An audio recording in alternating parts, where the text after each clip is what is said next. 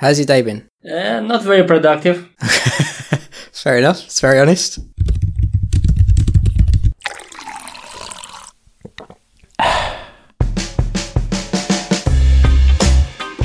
Hey guys, and welcome to the Coffee and Coding Podcast, the show where we discuss everything there is to know about app development. I'm your host, Rob J, and in today's episode, I speak with Vasiliy Zukanov, longtime Android developer, tech blogger, YouTuber, and course creator. We talk about freelancing, tech blogging, working with startups, course creation, his wild but plausible conspiracy theory that could potentially result in the end of Android as we know it, and much, much more. Now, on to the show.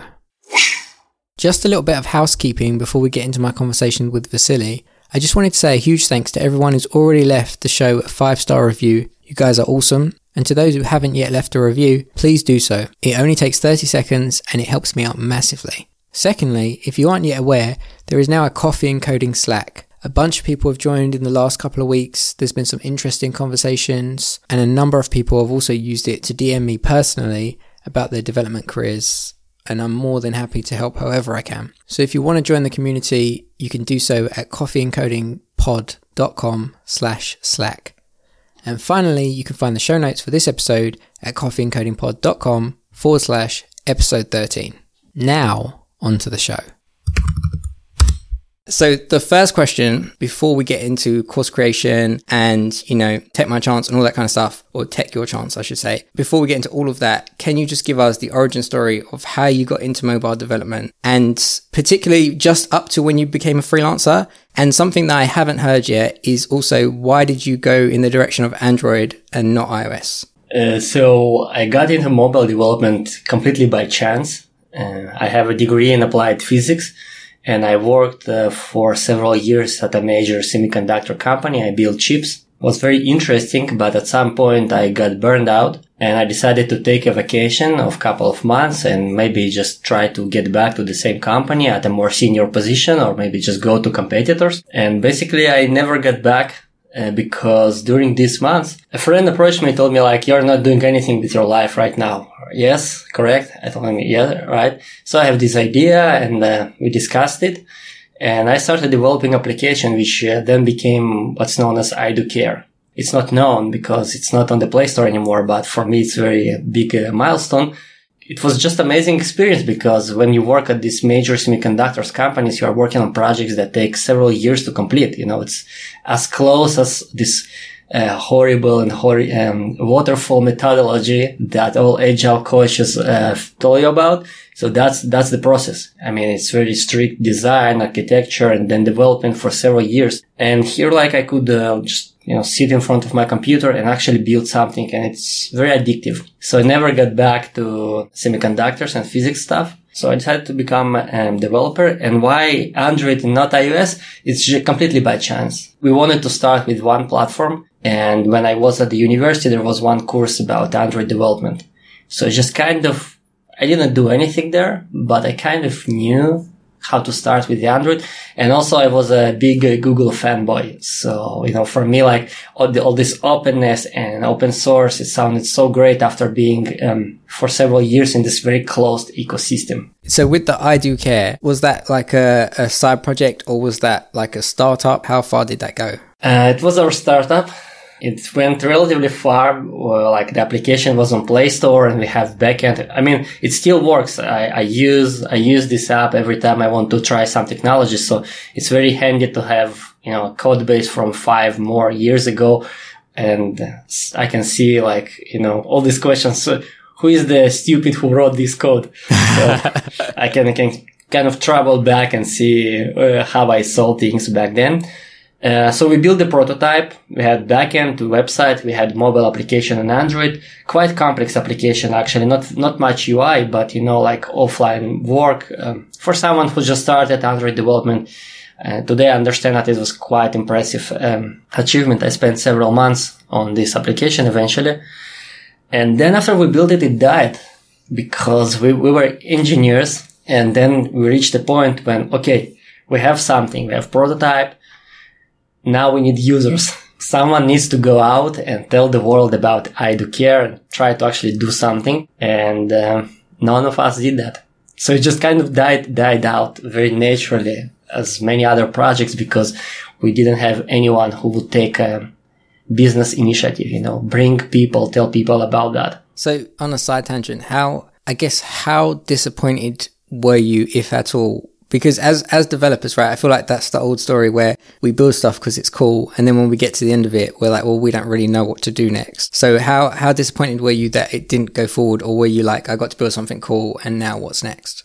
Uh, massive disappointment i worked with uh, two friends one of them was kind of uh, not really very involved, but one of them actually built the, the backend and the website. So me and my friend, we both carried this sense of it's not it's not just disappointment it's actually a sense of guilt. Because I do care was uh, we envisioned it as a social network for people who care about environment.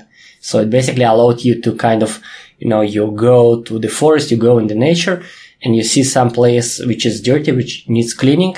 It allowed you to kind of you know mark this point on the map write a comment and we added some initial gamification you would got some reputation if you go clean that or you report that so it was very big plan. We actually wanted it to succeed, but yeah, we, are both have very deep guilt feelings and we each six months we get back to it and we discuss that, you know, when we get back to developing I do care, and uh, I think at some point we will, because uh, you can't carry this sense of guilt for your entire life. It's easier, at some point it's easier to just build this thing and, you know, ship it. Yeah, definitely. At least try, try again and see what happens. Then at least you can say that you gave it a really good shot, right? Exactly. But before we try again, uh, at least me, I need to become some kind of a businessman. And that's something that I try to cultivate over the past uh, like let's say four years, three years. So before before we get to becoming a businessman, so I do care was that your first Android project work? That was the start, right? And then so after after that, did you go into like um traditional job, quote unquote, or did you go straight into freelancing? My first job was freelancing. I, I, a friend approached me when I built this application. Another friend approached me and they had very cool idea. It was a startup and they asked me like, would you build this application for us? And I was like, okay, yeah, sure. I will, I can do that. And of course, like I have this thing that I constantly fall on very difficult things. Like it's just, I, I am a magnet for, for trouble. so I told them, yeah, sure. Like go on and gave them some quote. And then I, as a junior developer, set up, set out to, to build basically an application that connected over Bluetooth to a wearable device and in real time acquired data, processed it and uh, presented with some kind of analytics and statistics to the users. So like not, not something that you like take as your first project. It's not, not straightforward at all. No. No, no. Well, back then, luckily it wasn't, I think it wasn't uh, BLE. It wasn't Bluetooth low energy. So the API was absolutely up, but not as, as it is today. Uh, so it, again, it took like two or three months. I built this thing. And after I finished, I realized that I don't want to be freelancer. I wanted a team. I really like team environment. So then, then I went to search for conventional job. Okay. So that gig, was that a, I'll do it for you because you're my friend or was it an equity thing or did you get paid to do that? I got paid to do that. It wasn't an equity thing, but I definitely got paid to do that. So did you set the price of what that project was going to cost? Yeah. Okay, and so then I guess from your smile, like how far? It was uh, underpriced. Yeah, how how much did you lowball it? Um, well, I don't want to discuss numbers specifically, but I mean, I mean, let's say it was like at least uh, two times. I could charge twice or three times or, or, three times more. Yeah. Okay. So then you did that project and then you went and got a traditional job. And uh, I guess at what point did your freelance career start? Because you do freelance work now, right? Yeah. So when did you transition out of your traditional job to freelance. And kind of what I'm getting at is what made you make because you said you didn't like freelance work right? You like a team. And then you went to do a traditional job. So what made you make that transition to freelance work after that? Yeah I, I worked a couple of uh, jobs very interesting jobs. But again I want to build stuff myself. It's very clear to me that, you know, like being a businessman, being a startup uh, founder is something that I just, I can't escape. I tried to, I try to tell myself it's not your thing. You try it like twice, three times. you like spend enormous amounts of money. My friends, they kind of like maybe respect my courage, but they also think that I'm crazy. So I like, you know, like they say, so you could work like at Amazon, like any company in the world on any, like on your terms, but instead you just go out and waste your time and money on that. But I cannot help it. I tried to like get back to work, you know, con- conventional job. And after a year, I'm like out of here. And I started yet another project, which also failed. And after approximately eight months, when I ran out of money, I kind of had to think like, do I get back into like full-time job or something? And another friend approached me and told me like, you know, we build this startup and we will need mobile application. So like, would you like to, to build it? And I said, yeah, let's go. So that's kind of by accident. I uh, ended back in freelancing. And from there, I worked on a couple of projects and it kind of, you know, a friend brings a project and a past client uh, calls, uh, asks for something. And so far it works. So really now, or up until now, it sounds like you're getting work from word of mouth. Um, I think this year I mostly get, got work. I don't do much work because, you know, like at least half of my time is dedicated to courses now. And each course, you will probably want to ask me specifically about courses, but it takes a lot of time. But uh, this year, I think most of my clients actually came from my blog. All right. So then that leads me nicely into my next question, which was it seems like you've had a blog for quite a while, right? From the very beginning. Okay. And at the start, it was just a hobby thing. It wasn't even a hobby. I, I, I was building I Do Care and I felt something wrong. You know, I followed Google tutorials. So I had like, well, it sounds crazy today, but I really had like, uh, as a junior developer, I had full offline mode. I had sync adapter, content provider, authenticator. I don't know for how long do you develop for Android? Uh, since 2012. So you know what sync adapter. I know most of what you just said, and as soon as you said Google tutorials, it's just like I can see where this is going. Yeah, yeah. I, I adapted fragments, you know, like before I knew any better, because back then they were they were still horrible. Like all these texts, you know, I just threw them together and at some point, I just started to feel something is not right. You know, like I have one huge activity and I started searching for better ways to organize my code. And back then, back then you would write like Android architecture. You would get, you know, just the first three pages on Google. You will just get references to this uh, stack, Android stack, you know, like Linux and then like whatever drivers, you know, Android OS. Uh, so it was kind of interesting um, stuff, and I started exploring that. And that's when I found um, about found out about MVC and it was really cool concept. I adopted it. And then after a couple of months more working with MVC, I found, you know, um, the articles that I worked with were relatively old. These were probably the very first resources written about model view something in Android. And by the time I, I got into Android, you know, there was additional body of knowledge accumulated in the community. So I kind of connected several things together and improved. And that's how like what we call today model view controller was born. And when I worked on that, ah, okay, I had a course in the university where we had to present something about Android, you know, like some topic, technical topic. And I went there and presented like, you know, like I work with MVC and I found it here and I improved it in this way. And that's really cool, guys. And everybody like just looked at me like, what the f- is that? Like we just, we just want to write applications. Why do you come with all this you know, block diagrams and stuff. But the lecturer there, he was very uh, experienced, like a guy. He was like kind of startup guy. He was less of a developer, but very, very good at like connecting technical and business stuff. And he told me like, you know, just write a blog post about that and see what the community says. It will allow you kind of to articulate your thoughts better. And also, you know, maybe, maybe there's some value in what you propose. So that's how I wrote my first three or four blog posts. And then I forgot about that for about a year. That's super interesting. So, kind of what I'm interested in, I guess, getting to is so you did it for quite a while since the beginning, right? And then I feel like I heard you say on Mitch's podcast that at some point it kind of turned into something a bit more than I just write these articles because it helps me retain knowledge and, you know, people might find it interesting. So, at what point did you realize that, oh, this is becoming something a bit more than that? After a year, uh, basically when I quit my first Android job, proper Android job, uh, I kind of just, I was curious, like, what's going on with these articles that I wrote about a year ago. So I logged into the console and into WordPress. And then I saw that there are comments. So not, not only someone read this stuff, but also bothered to actually write something. And of course, none of that was on the blog because uh, I moderate comments. So uh, people didn't actually see these comments going up.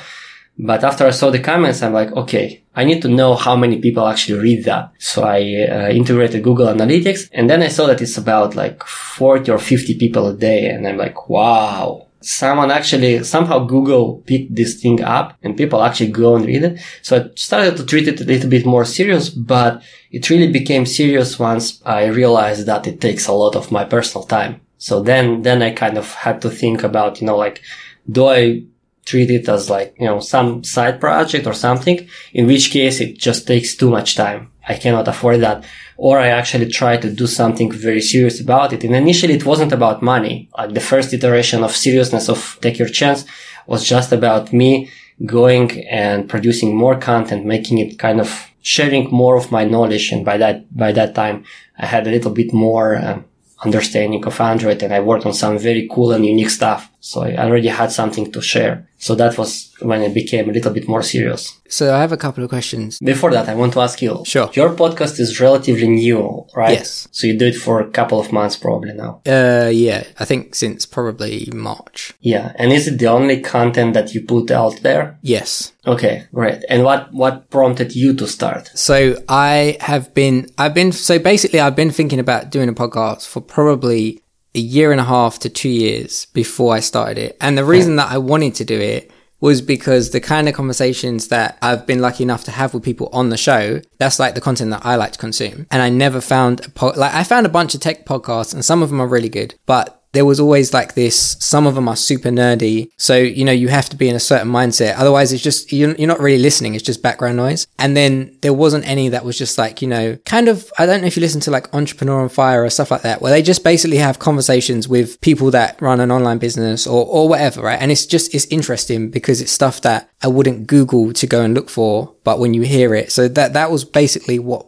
prompted me to start it. And then what actually got me to start it was basically one day I was just like, I'm just going to start messaging people on LinkedIn and see who wants to be on the show. And as soon as somebody said yes, then it's like, well, now I can't really not go and do it. And then once I'd recorded the first episode, it's like, well, now I have no choice. I can't not put it out. And then I wanted to make sure it was weekly because I didn't want to have an excuse to not do it. And so now it's just like, well, at some, like if I, I feel like if I stop doing it, I'll stop doing it and I really enjoy doing it. So now the fact that it's weekly just prompts me to keep going. Yeah, that's a great strategy. But so your first podcast guest you got just by basically mailing, uh, messaging them out of the blue. Yeah. Like cold messaging, like, would you like to be on the podcast? And people say like, yeah, sure. At the start, it was, it was really strange because I'm, I was asking people, do you want to be on a show that I don't really know what the show's about? I don't really Yeah. know what I'm going to ask you. And you don't really know who I am, right? Yeah, yeah, exactly. And you, you have no idea who I am except Yeah. for on my LinkedIn, you can see that I do app development and you do app development. So I probably messaged like 10 people and I think probably out of 10,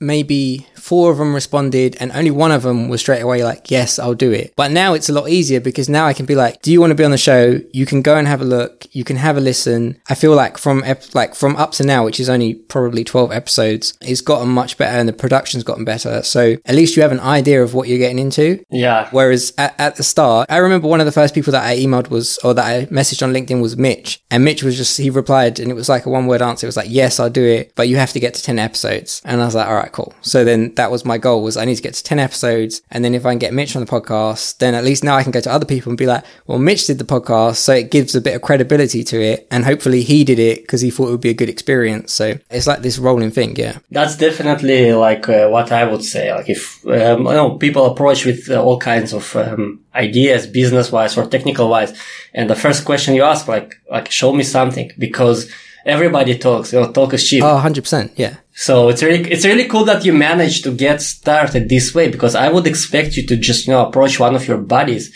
and just like come on, come over. I did think about doing that because I know a bunch of people that do development and some of them are like really good friends of mine and they'd be like, yes, straight away. But it was also kind of, I felt like that was, that was too easy. I, I wanted to have the proper experience of I'm interviewing a stranger You And thought not it's just- cheating.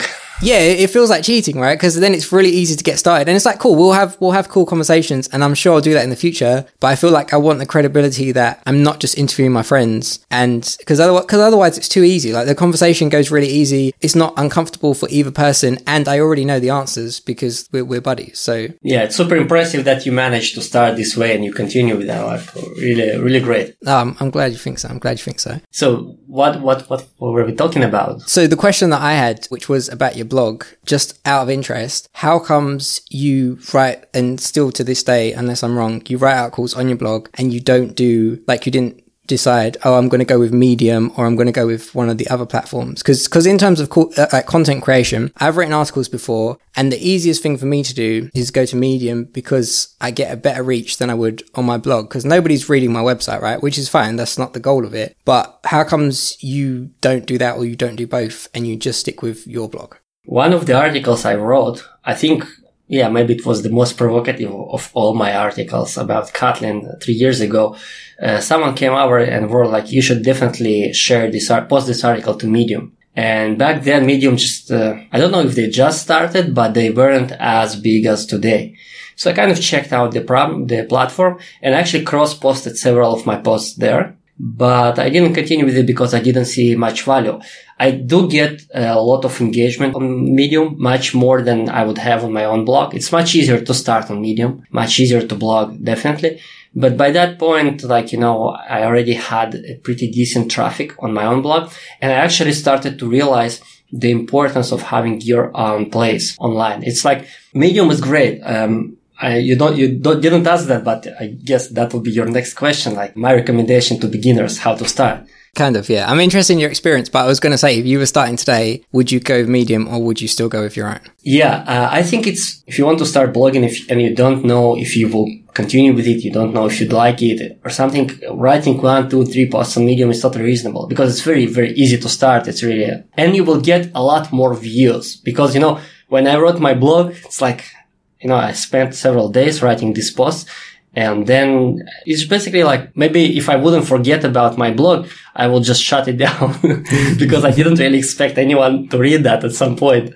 Or maybe I did, but you know, like I didn't, I didn't think about it as anything at all. It was just like, you know, the lecturer told me like write it down for the community and I wrote it down and maybe posted links here and there, but that's all. So, uh, starting on Medium is much easier. So you will get engagement. If you write anything decent, you will get some engagement. Maybe you'll get likes and it kind of prompts you to write more, gives you the initial feedback. But once you decide that you want your blog, you should absolutely have your own home online. It's not Medium. It can be WordPress. It can be even some static uh, site generator. It can be anything, but it should be your own platform that you control where you put stuff out there. And if you, if you're a decent writer, if you, if you really like that, they will come. That's like what Google does. They will come. If you, if you share good content, and you're consistent with it. I, have n- I've never been consistent with my blog except for like six months in 2020 that I just kind of promised on Twitter that if I don't write an article every week, I will do some kind of tutorial that I don't want to do. so, so it's for six months, I released one uh, post uh, every weekend was very tough for me. So doing podcast every, every week is like, if you, if you can pull that off, it's like amazing. I mean, my goal is to see how long I can keep it going. And I feel like I can keep it going for a while, but really it's just as long as I enjoy it. And if I stop enjoying it, then that will probably be the last episode. But so far it's super enjoyable. So my question after that was going to be, so you've got your blog and then you started doing courses because if you're going to take your blog serious, uh, unless I've got this wrong, but from what I got is if you were going to take your blog seriously, it takes a lot of time. And then doing courses was kind of a way to supplement the income of that time spent on the blog. Would that be fair? Yeah, I even wrote about that. There's an article, article on the blog when I kind of outline what I'm going to do. I didn't know about courses back then, but I just wrote that uh, I will need to create some premium content to offset the costs that, you know, I kind of opportunity costs mainly because back then the blog didn't worth much to host and stuff. Today it's like uh, a sizable uh, expenditure, but back then it was like still very small, and I didn't use uh, um, much technology, uh, third-party paid plugins and stuff. Um, so I just wrote that I will need to have. I, I didn't want to pop to put any um, uh, ads on my blog First of all, because I don't like that. And second, I, I, think that even today I'm not at the level of traffic that will generate any considerable income from ads. So I kind of thought I need to create something to offset the cost. And it was like the most, one of the stupidest things I like wrote in my entire life. The, the, the stupidest probably thing that I wrote in, on my blog for sure. The naivety of that. I thought, I thought I can go like, you know, spend a week or two, create something and then it will give me some kind of uh, income to offset the cost. And then the first, you know, I researched what can I create and then I discovered Udemy. I discovered online education. And by that time, I had a couple of videos on my YouTube channel. Again, it's like abandoned and very boring, but I already kind of, I thought, okay, I can, I can do that. Probably two weeks I can do course and Dagger is my like, by that time, except for model view controller, Dagger was like my biggest expertise. So I can probably do a course about Dagger because I already had by that point a video lecture about Dagger on YouTube, you a week or two. So basically two months later, after like crazy amount of work, you know, like, um, I took a month off. I, I, was working for a client back then and I told them like I will be months off. I will be working on some stuff. And after a month, I discovered that I'm not even halfway through. And so after two months of basically equivalent of two months of full-time job, I produced two and a half hours of content. And in the first month, uh, when I posted it on Udemy in the first month, I remember, you know, and I posted links everywhere. I basically spammed, you know, everyone whom I knew and my mailing list. And so I had like, I don't know, 100, 200 people maybe there on the mailing list. So I emailed them. I posted links everywhere. And in the first months of, after two months of full-time effort, I earned like 300 bucks, 350 bucks. And it was like, me, what did, what did I can do right now? It was like, I mean, I live in Israel. It's very, uh, in Tel Aviv, it's very, uh, like, expensive place. I know that maybe someone who will hear your past podcast, you know, for someone 300 bucks making after two months of work, maybe it's, it's not a lot, but it's like, you know, you say, okay, I can see where, that it goes somewhere, at least. For me, it was like the worst decision, uh, money wise, I've made my entire life. I just spent two months of full-time job on that. But I discovered that I like it. I mean, I don't like the produce courses. I still hate it. That's why I don't do it very much. I basically burn out at the end of each course. I, I'm like done, completely done. But I really like the, it gives me the opportunity to dig very deep into concepts. And I also like the dynamics of uh, after that, you know, students take that, people, developers, they like it. They share their success stories. They ask provocative questions. They point out my mistakes. All these dynamics. I really like that. So I got addicted to that. And eventually the money, you know, the money after a year and a half, it became something that, you know, I'm not ashamed of anymore. yeah.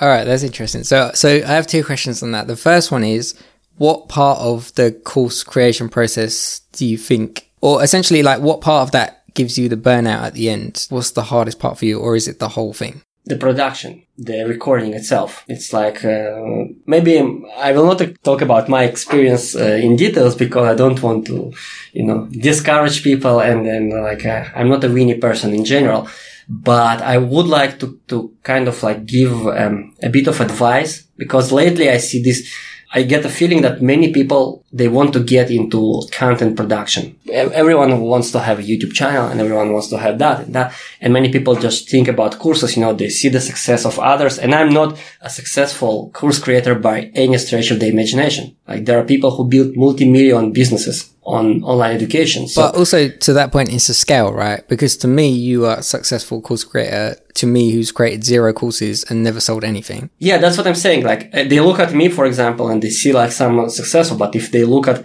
people, other people who are much more successful than me, then it's like stratospheric success. And I think, oh, I will go and do that as well. So that's was my mistake. I thought that it's easy.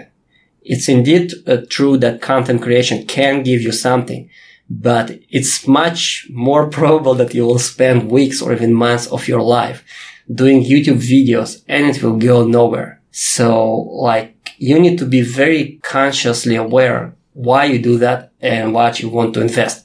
That's why I'm, I'm really like amazed by what you did. you just told yourself, okay, I want to have a podcast. I want to produce it once a week. I will do what it takes and I don't expect like any immediate return. You know, I'm not expecting like to become rich or something, but I get a sense that many people today kind of try to make this quick buck or something, or at least quick reputation for themselves because that's ego is totally fine. And I'm driven by ego as well. I try to fight that, but my ego is like one of the main uh, drivers behind everything I do. So treating your ego and wanting to become great is totally valid motivation as long as you motivate, understand what you need to do, how long it will take and what cost you will incur yourself. So now you can ask about, about, about my success. I just wanted, I just wanted to preface everything with this disclaimer because I really think that we need to be very honest. I, am like for honesty. So you need to be honest about stuff. No, I, I agree with you a hundred percent on honesty. And I think a lot of people look at content creation, whichever form that comes in as a way to, it's maybe not a quick way, but eventually it's going to see, you're going to become like rich enough to make a living or you're going to become a millionaire. And it's like, it doesn't always end that way. And also, I think people overlook what it takes to actually push it to become that. But my question in terms of like your core success would be, I guess two, there's two parts. So something you said that I find kind of interesting is you said that, you know, to, to you compared to other people that are, you know, they're making millions of courses that might not be successful. So my question would be because it's obviously it's not the quality of the course and all that kind of stuff. So what is it that you think differentiates you from being that millionaire course creator? And that I'll preface that by saying that so for example with the podcast, right? I put the podcast out and I send one message on all the different social media channels I have to say, hey, it's there. And then that's it. And because I don't, I don't really enjoy social media. So I don't want to spend the time, you know, replying to people so they find me and tweeting and retweeting and, and all this kind of stuff, right? But I know, but I know if I do that, then if my podcast is growing by, you know, 10 listeners a week, it could be growing by a thousand listeners a week. But for me, I don't want to do that. And I'm happy to just take the 10 listeners in a week and see where it goes. So for you, is that a similar, similar thing which would separate your courses from earning you 10x what they earn you now? Or is it something else? Yeah, before I answer the question, if I might, maybe I'm, I'm wrong, but from my experience, I don't think that if you engage on social media, it will give your podcast any more visitors. Because, you know, like, it's, it's what, what I did. You know, I had some kind of social platform, not very big, you know, I'm not Jake Wharton or something, but, you know, people kind of knew me by then and I tried to leverage that for something and really like it's funny that some people on Reddit, uh, developers, when I post my stuff there, they will like, you know, there always this hater who comes in and says like, you just want our vi- clicks or something. Like, and that's mis- misunderstanding because once you reach, initially, you know, you can get your first 10, 100, well, maybe even 1000 visitors from posting on social media. But if you produce really good and useful content, your main driver is Google or YouTube. I mean, if you if you have successful YouTube channel, okay, but I don't consider YouTube social media. I consider this, this actual media media platform. So creating successful content business is a startup on by its own. It's a, it's a project. It's a company. So I don't think you miss on opportunities by not being on social media business. I mean, content creation opportunities because if your podcast is good and you're consistent with it, you know, it's what Google does it connects people who seek, who look for content or for have interest in specific areas to content which is interesting. So it's like just a matter of time before, you know, Google picks up your stuff. And your question was like, what, uh, what separates me from being multi-million course creator? And there are two answers to that.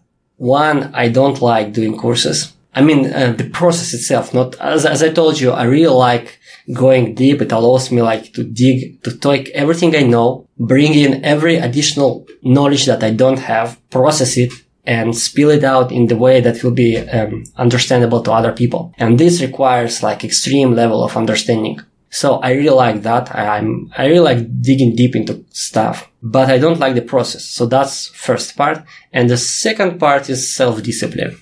I don't have much of it. So, you know, like I'm, that's like my, my current project. You know, I'm very into self uh, improvement and all stuff and self discipline and the ability to concentrate on, on work that I maybe don't want to do is something that I work on constantly. I, I can share that it's not a secret.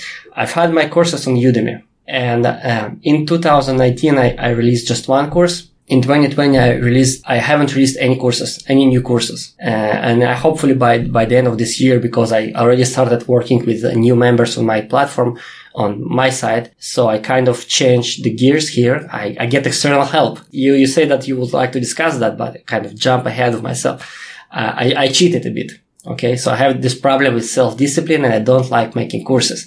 So even though, you know, I know that there are 10,000 plus uh, students on Udemy who kind of wait for my content and they write me like, we are waiting, like, could you like make a course on this topic or that topic? Or maybe like, whatever you do, I will buy it. Just like, we are waiting for your course. I still couldn't do that because it's difficult and self-discipline and it's like always not the right time for it. But now I have membership program. So people actually pay me by month. And when they pay me by month, I cannot uh, procrastinate anymore. That's unacceptable. So I know that I know that my commitment to other people it's just bigger than my uh, self-discipline problems and my procrastination. It's, it has always been like that. It's very difficult for me to do something for myself or to motivate myself. But once I've got some external motivation, I'm like a beast. Okay, so it's kind of like a hack, right? Because you've you've basically taken definitely yeah what what you know will motivate you, and you've put it in place where now you can't let people down, or you wouldn't let people down. Yeah, I mean, I mean, I work on myself, but I know that you know it's a years long project to develop self discipline. So I kind of started using hacks. So I wrote on Twitter, right? You know, if I don't blog every week for the next six six months, I will do this tutorial about navigation component.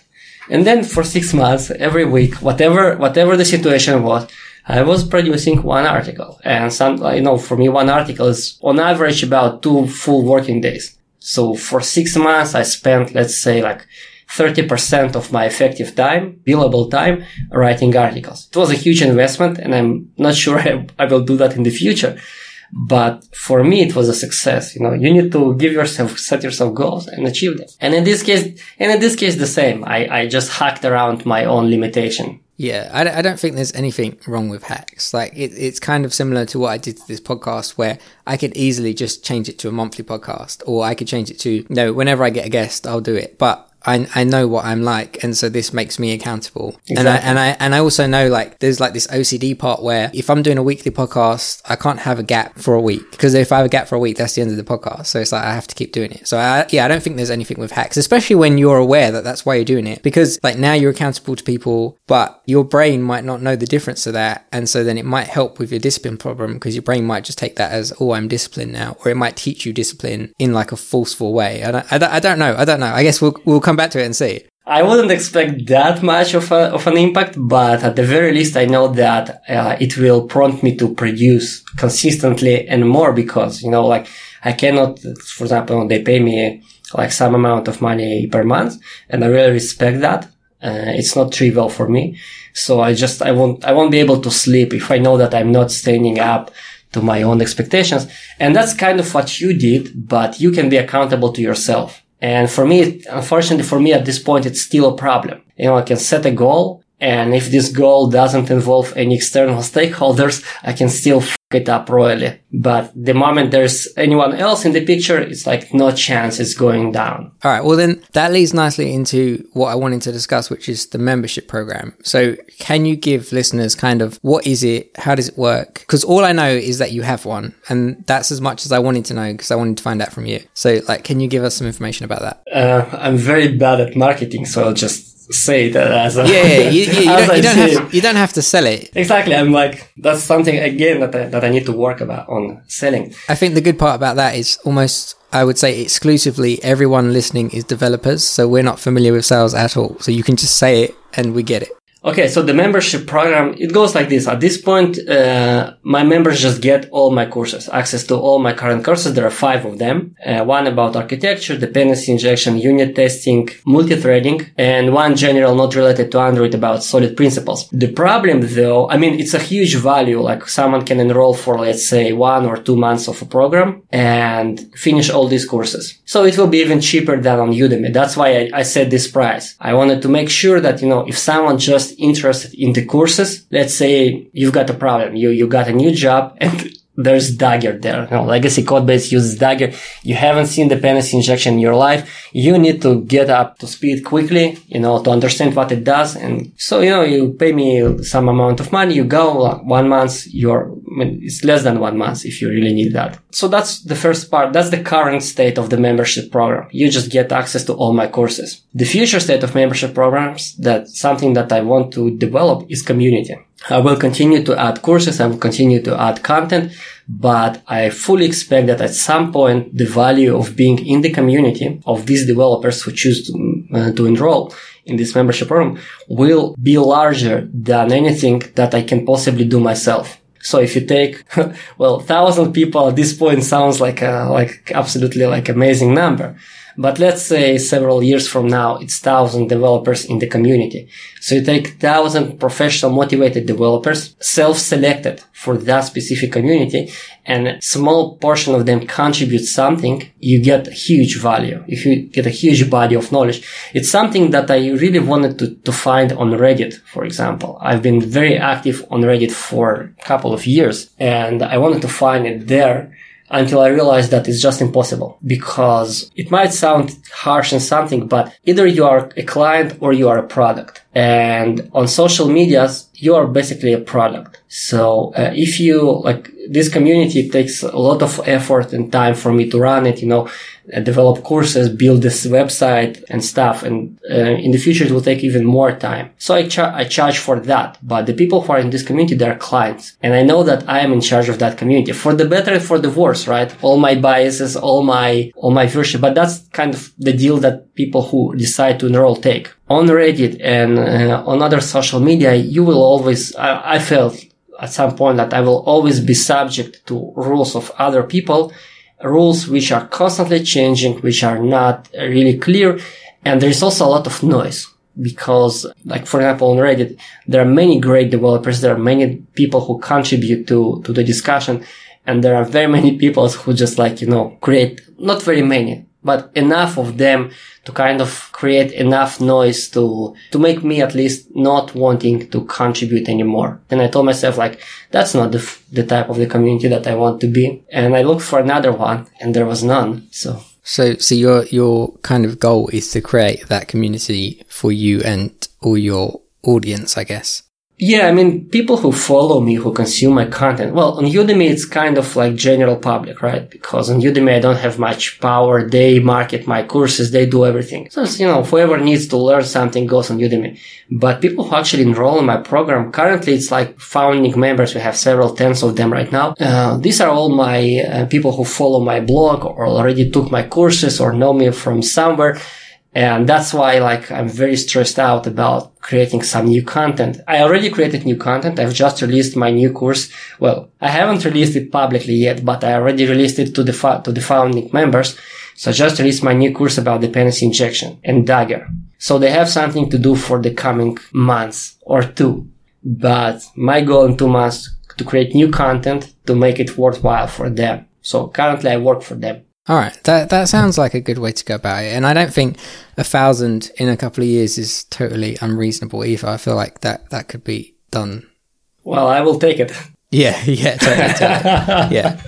You won't hear me complaining if I get to, to, to this number, right? But currently, like I, I would I would be really happy, like if if I would have like uh, two hundred members because again, these are not like, it's not like, you know, some general forum where you've got 10,000 people eh, and it still feels like it's half dead. It's, it's like if I have 100 people there, these are like self-selected people. These are people who chose to be there. And these are people who are kind of maybe not think like me, but at least my way of thinking and my way of expressing myself does not offend them. So they are m- much more straightforward and much more to the point than average population. Yeah, I think that makes sense. They came for a specific reason, right? Because they could just go to Reddit or they could just go to some other forum and they chose to come there. So, or they just could uh, just continue consuming my courses on Udemy because I I intend to put like whatever fits on Udemy. I, I intend to continue putting it out there. There's no reason not to do that at this point. So they kind of want a little bit more of an engagement. And I thought that they look for the community. I mean, I think that Android developers want a community right now and it's very hard to find some. I definitely got frustrated with all the communities I tried to, to be active in for one reason or another. So for me, it was like just build your own and see what's going on. Yeah, I agree. I, I, think I tried for a little while to find kind of a community or a forum that was I don't uh, like. Uh, how do I explain it? It was kind of like I, I, guess what I was looking for wasn't what I found, and what I found was people that were like, you know, hey, can you build my idea, or hey, can you teach me this really basic thing that I could just Google. I haven't at least yet found a community where like me and you could have this conversation, but on chat, and other people could join in, and it's interesting, and it's not just primarily focused on can you help me solve this one problem because I didn't want to go and Google it, or can you do something for me for free because I'm here, so you know, build me an app. So yeah, I think if people have if people have a place to go that they can feel part of the community, and I guess all feel like they're in the same position as each other as well, or at like varying levels, but you know, I know where you've been, so I can kind of help you. Then that that sounds like a nice place to be. Yeah, that's my that's my goal. I know it it will take a lot of work to get there, but I'm at this point I, I see this as my next startup, as my current. St- uh, it's as my only startup that succeeded for the past five years. So like that is a good length of time for a startup. Yeah, it's time for it to fly. Yeah, totally, totally. awesome. So I've got the last couple of questions, which are questions that I ask everybody. I'm sorry, I forgot something very, very important. It, it's my, it's totally conspiracy, conspiracy theory, right? It's my, it's my, it's my opinion. It's not backed up by any official information, but I fully expect uh, the coming year or two to be very, very difficult on Android developers. I predicted that three years ago, uh, when they introduced Kotlin into Android development, I couldn't understand why they do that. And when I don't understand why something is done, I dig. That's, that's what I do. I just go deep. So I went very deep and I made some research. And based on that research, I predicted that Google will try to either change Android development completely or even replace Android with uh, Fuchsia in the coming years because due to this uh, lawsuit with Oracle. And to make this prediction a little bit more conspiracy theory and a little bit more a theory, I followed scientific method. You know, like scientific method, um, I'm a physicist in my education.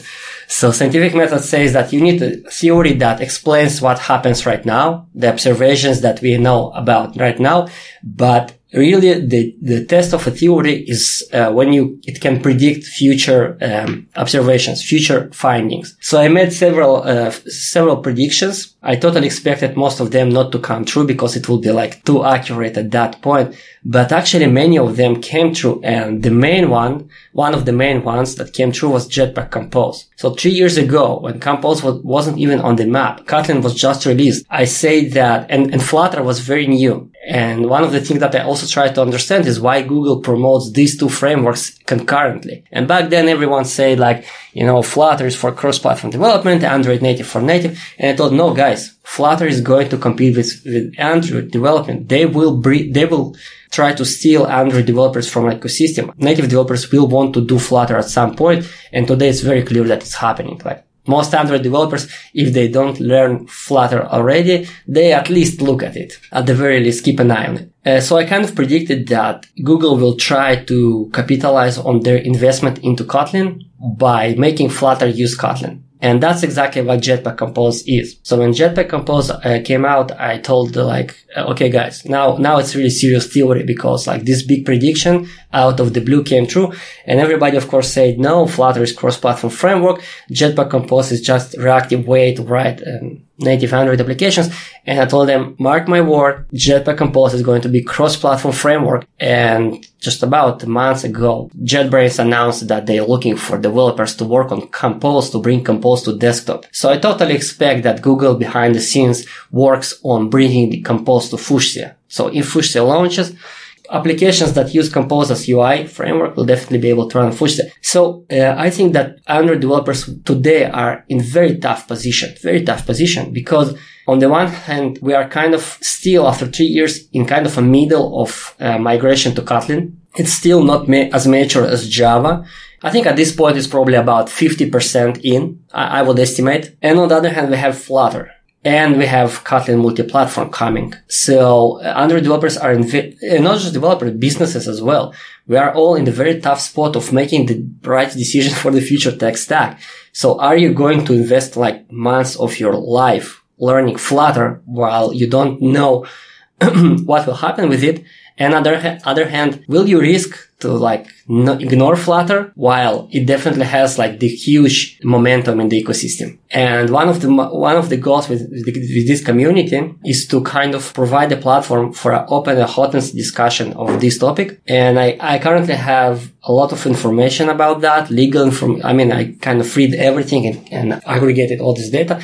So I'm going to share that. That's another, you know, it's courses, it's a community, and also if I'm right and we will face really tough times in the coming, let's say two years, we will be there together. By that time, hopefully there will already be some established community and we will kind of discuss and be there together because, well, I don't expect much honest and usable information coming out from Google at this point. All right. So I guess I have one question on that, which is in your theory, what does the next two years of Android development or Fuchsia or Flutter or however you think it's like, what does the next two years look like? In October, Supreme Court of the United States is set to to start hearing uh, Google and Oracle arguments. I don't know to predict how long it will take because I thought that this will happen in 2018. So it's kind of got delayed. It's not got delayed, but these processes they take time, and then due to COVID, they delayed it for another half year.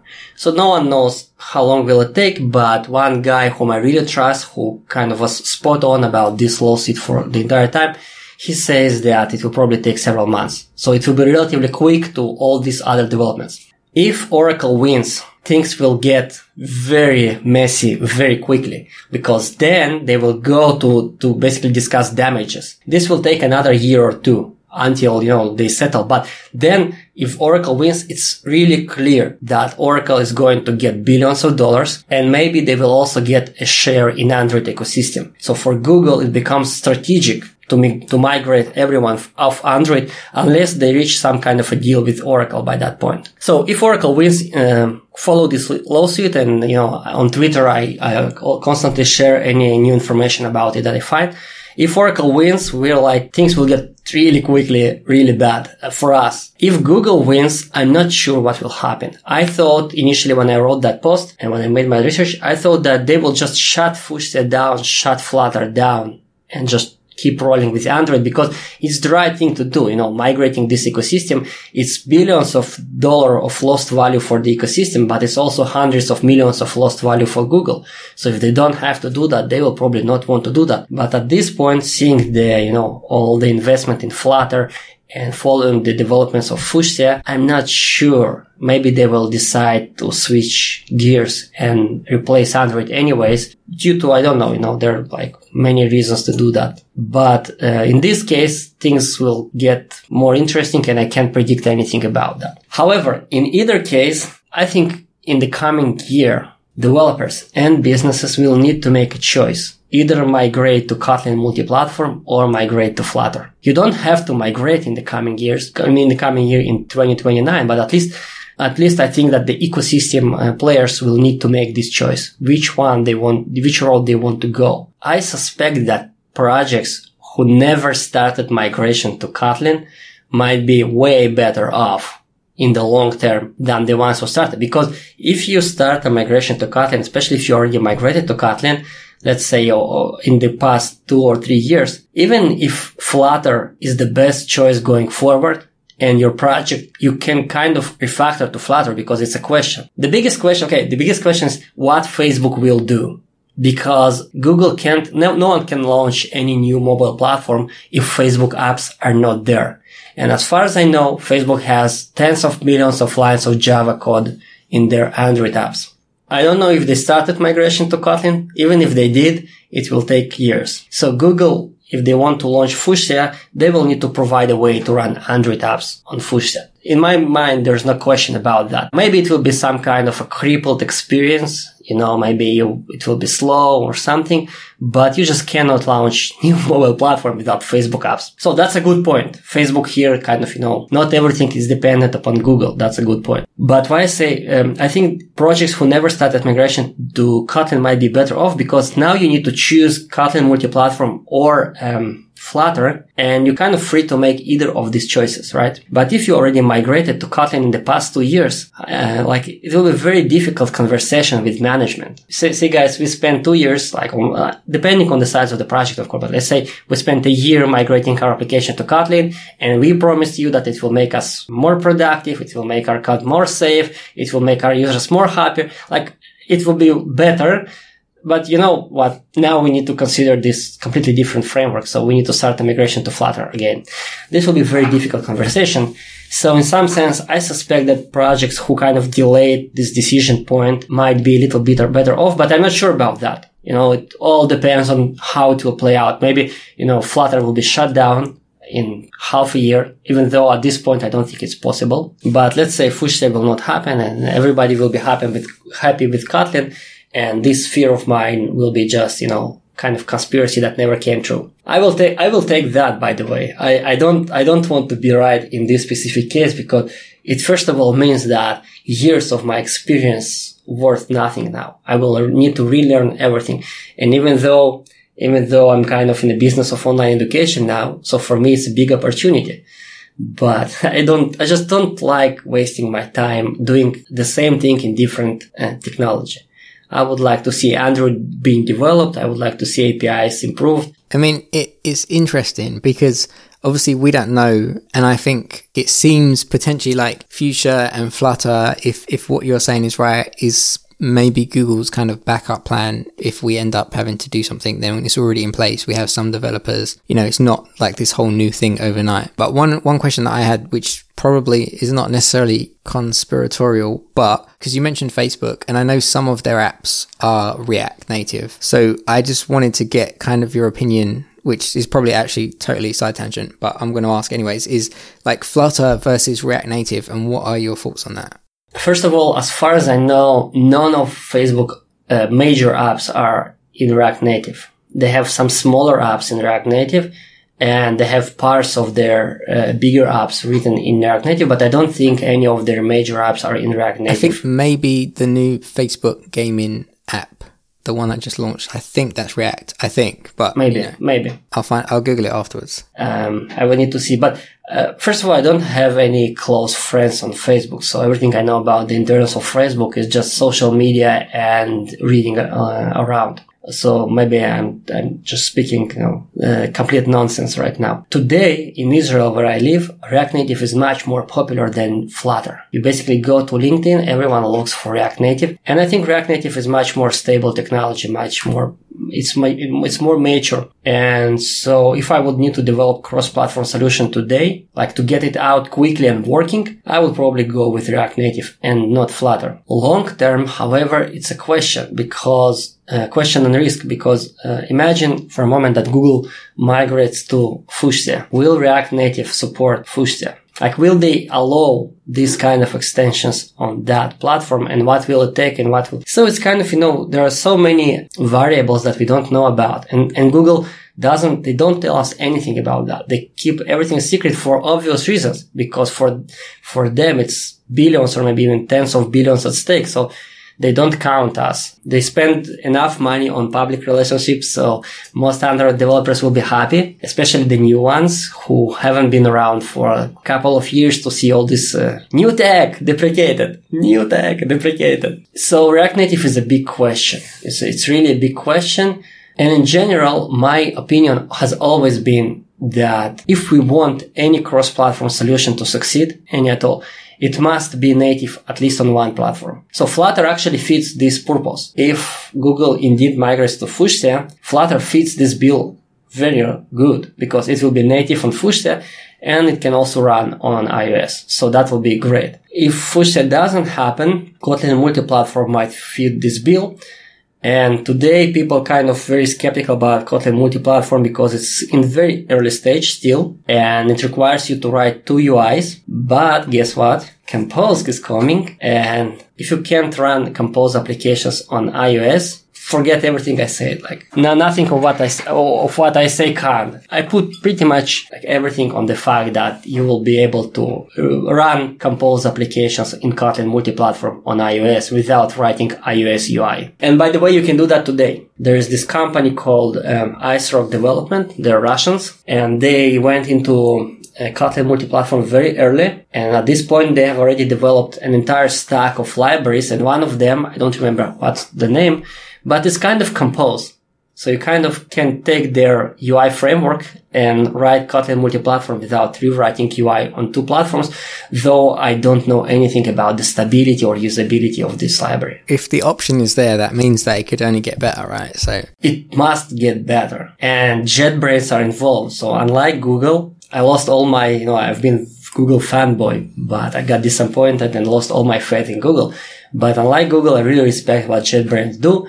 And they are in legal agreements with Google. So there's kind of, you know, they need to take at least part of Google's bullshit with them. Just the fact that they're involved in this effort kind of gives me more hope about the future than say Flutter. But I'm not decided yet. That's, that's, that's something that I want to work on with my community. I want to decide even for myself which technology I'm going to bet on because I don't, I'm not going to learn Kotlin multi-platform and Flutter. So I need to bet on one of them. And then when I, once I bet on one of them, I can start digging into, and you know, there are no courses on dependency injection, multi-threading, unit testing on either of these platforms. So it's a huge opportunity for me and from, for other educators like Mitch. All right. So unless, unless you have more conspiracies, I have two questions left. And if you think of more conspiracies, feel free to interrupt me.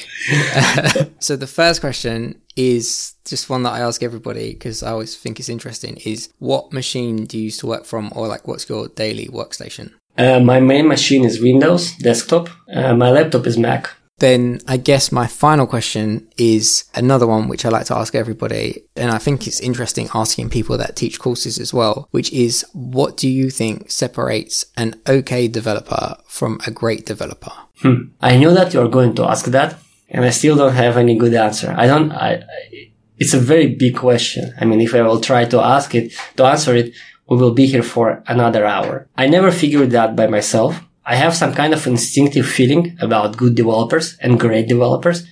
Sometimes it's like very, it's amazing. I can, I can speak to developer like for 15 minutes or something, or even just, you know, follow someone on social media. And then very quickly, I, I, I kind of pick up who is like a great developer and, and doing good job. So I have kind of instinctive feeling about that, but I never uh, managed to put it in practice in more uh, formal form. What I can tell you is that I've read once an article where someone tried to kind of summarize the traits of good software developer. And it's like one of these bullshit articles that you read all the time. Five traits, like, but it was recommended actually by someone whom I respected. I don't remember who was that, but I mean, I got it from some legit, legit source and I gave it a read. And it was actually very good. I remember I read it and like, yes, yes, that's important. Yes, that's, that's right let me find this article. I hope I find it. And then I will send you just the link and you can post it because it's really like a big question and it's very difficult to answer. One thing I can tell you for sure. In my experience, uh, one of the things that you want to have in good developers is loyalty. So except for all this technical stuff and stuff, uh, loyalty is super important and loyalty comes in many forms. So, you know, like developers who prioritize the company, the product, whatever it is that they do over their own, let's say, benefits. And I'm not talking about pulling all-nighters and stuff, you know. Uh, so I'm not uh, telling, uh, say, uh, talking about this kind of loyalty. I'm talking about kind of when you make decisions, when you write code, when you choose lib- libraries, when you, when you decide, uh, whether to go look for another workplace. Do you take into account your employer? Uh, do you account for the fact that they have interest? Do you understand their interest? Do you take that into account? That kind of loyalty. Because I constantly find that even, um, you know, I work with startups uh, mainly. Yeah, I have here and there clients whom you would consider being big businesses, like not huge business, not Facebook, not, not stuff like that, of course. But you know, like, uh, more established. 10, yeah, I mean, 10 plus millions of dollars businesses, you know, like hundreds of people sometimes uh, on the staff, but not more than that. Uh, but most, most of my work is like startup, anywhere from three to let's say 20, 25 people, staff members. And I constantly find these developers who don't know much. They're not technically very good. You know, they're like maybe very junior developers, like having one or two years of experience and they bear all the weight of this startup. And I actually find, uh, like for two clients, I actually found these kind of developers.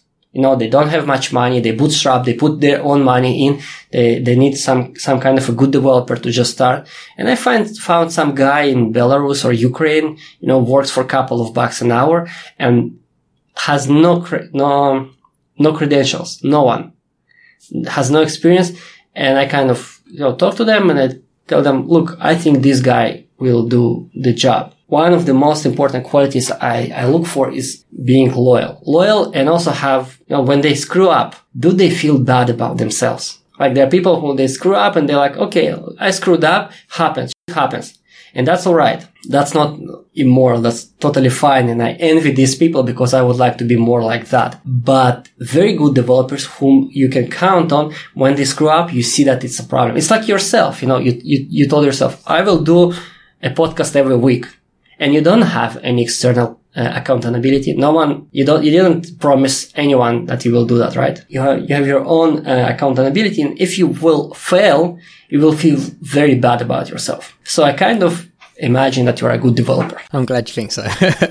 oh, it's, it's really a very important trait. When, when you feel bad, when you do something not good and you feel bad about yourself, it means that you will be loyal employee. You will, you will kind of try to do a good work and that's, in many cases, trying to do a good work is much more important than any other piece of knowledge that you might have. Because knowledge you can learn. I think that article that I told you about, I think it goes a little bit deeper into this. Okay. Subjects. All right. Yeah. Awesome. Yeah. Send it to me afterwards and I'll definitely stick it in the show notes. So then I guess my final, final question is where would you like people to find you online? Where can I direct them to if they want to check out your membership? How can they do that? All that good stuff. Okay, membership. Well, if, if, if it's someone who follows me already, like you are more than welcome.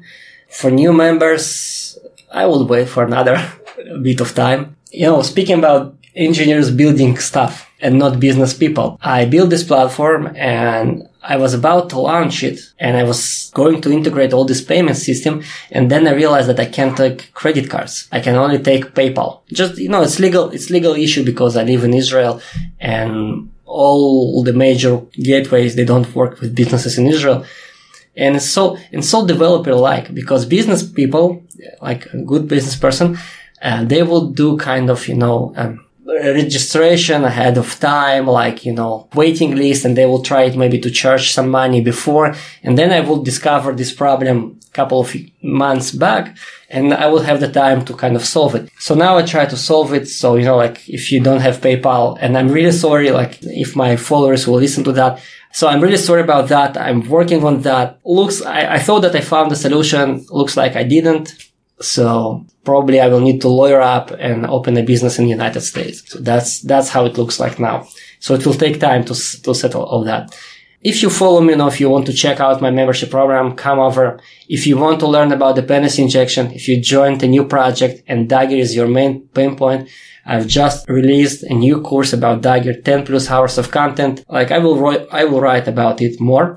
But primarily, if you just want, you know, to stay in touch and see what's, what I'm up to and also be notified about all kinds of news because I'm very involved in Android community and try to share as much as I can. So just follow me on Twitter. Okay, perfect. By the way, just for your audience, how much time does it take you to prepare for a podcast, to record it, to edit it on a weekly basis? How much do you invest? So preparation is usually, I would say like maximum one hour. And part of that is because I approach people kind of knowing what I want to ask them. And two, like I do a bit of research because I want topics to touch on that are interesting, but I also don't want to know the answer because then it's boring for me. I'm asking you a question. I know what you're going to say. And then I'm just waiting for the next question. So it's not too much, like maybe an hour. Some episodes might be like 10 minutes because I'll, I'll literally just look for the LinkedIn. Oh, okay. They've done a bunch of interesting stuff. I'm done. I'll wait for the conversation. Editing is the longest part. And that is usually depend. So like editing an hour and a half podcast is probably like, I would say probably two days. I, I think, and that's like not solid two days, but it's a good portion of a day doing that because it's like it's not like you listen to an hour and a half. It's like you you listen and then there's a bit that you have to change, or there's a click, or there's some noise that has to be removed, or this one the levels are not quite right. So editing an hour and a half, you probably end up listening stretched out to probably like 10 hours worth of audio before it's, you know, but also I find it fun, which is why it's, it's good. Cause I think if I didn't find it fun, I wouldn't, I wouldn't do it. But the bulk of it is editing. The rest of it's easy. Like writing show notes takes 15 minutes. That's basically it. And then, like I said, I don't do a bunch of social media. So that's 15 minutes of me just, here's the link on Twitter. Here's the link on LinkedIn. Done. Yeah. But it's fair to share, to say that you put, let's say, two full days. At least, yeah. Into, yeah so that's something that your listeners should appreciate because many people just, just don't know how long these things take. And it's a major work. It's major effort. It's not just like me and you sitting and chatting. It's you making a huge amount, investing huge amount of time. So thumbs up. Right? But then you also, right, is you've given an hour and a half or an hour and 40 minutes right now of your day to something that you don't know how it's going to turn out and you're not getting paid to do it. And for all you know, like one person's going to listen to it. So it's like for both our parts, it's effort. But also it sounds crazy when you say it like that, which is at the end of this, we're going to have an hour and a half podcast episode that has no adverts. It's 100% free. It, it even costs me money to put it out because I have to pay for hosting and all that kind of stuff. And all of that is done for my enjoyment of creating it and hopefully people's enjoyment of listening to it. Yes, but also conveying information you know, I think, I think what you, what you do is really important. In general, good podcasters, what they do is very important because people do seek for this information. I, I don't listen to podcasts without video because I find very difficult to concentrate. So they have this problem, but uh, many people look for this information and thumbs up for you. It was really pleasure to be there here and hopefully we'll do another one sometime. Big thanks to today's guest, Vasiliy Zukanov. You can find his courses on techyourchance.com. You can also find his membership program there, and you can find him on Twitter at Vasiliy Zukanov. You can also find him on YouTube slash techyourchance. As always, you can find everything we talked about in this episode in the show notes. If you like the show, tell a friend, and don't forget to subscribe and leave us a five star rating. It's much appreciated. And if you really like the show, you can support it with a coffee donation at coffeeandcodingpod.com slash buy me coffee. Caffeine is literally what fuels this podcast. If you'd like to connect with like-minded developers, you can do so in our Slack channel. And finally, you can follow me on your favorite social media platform at lowcarbrob. You can find all the links to everything I've just said in the show notes or at coffeeandcodingpod.com. Thank you for listening, and I'll catch you on the next episode of the Coffee and Coding Podcast.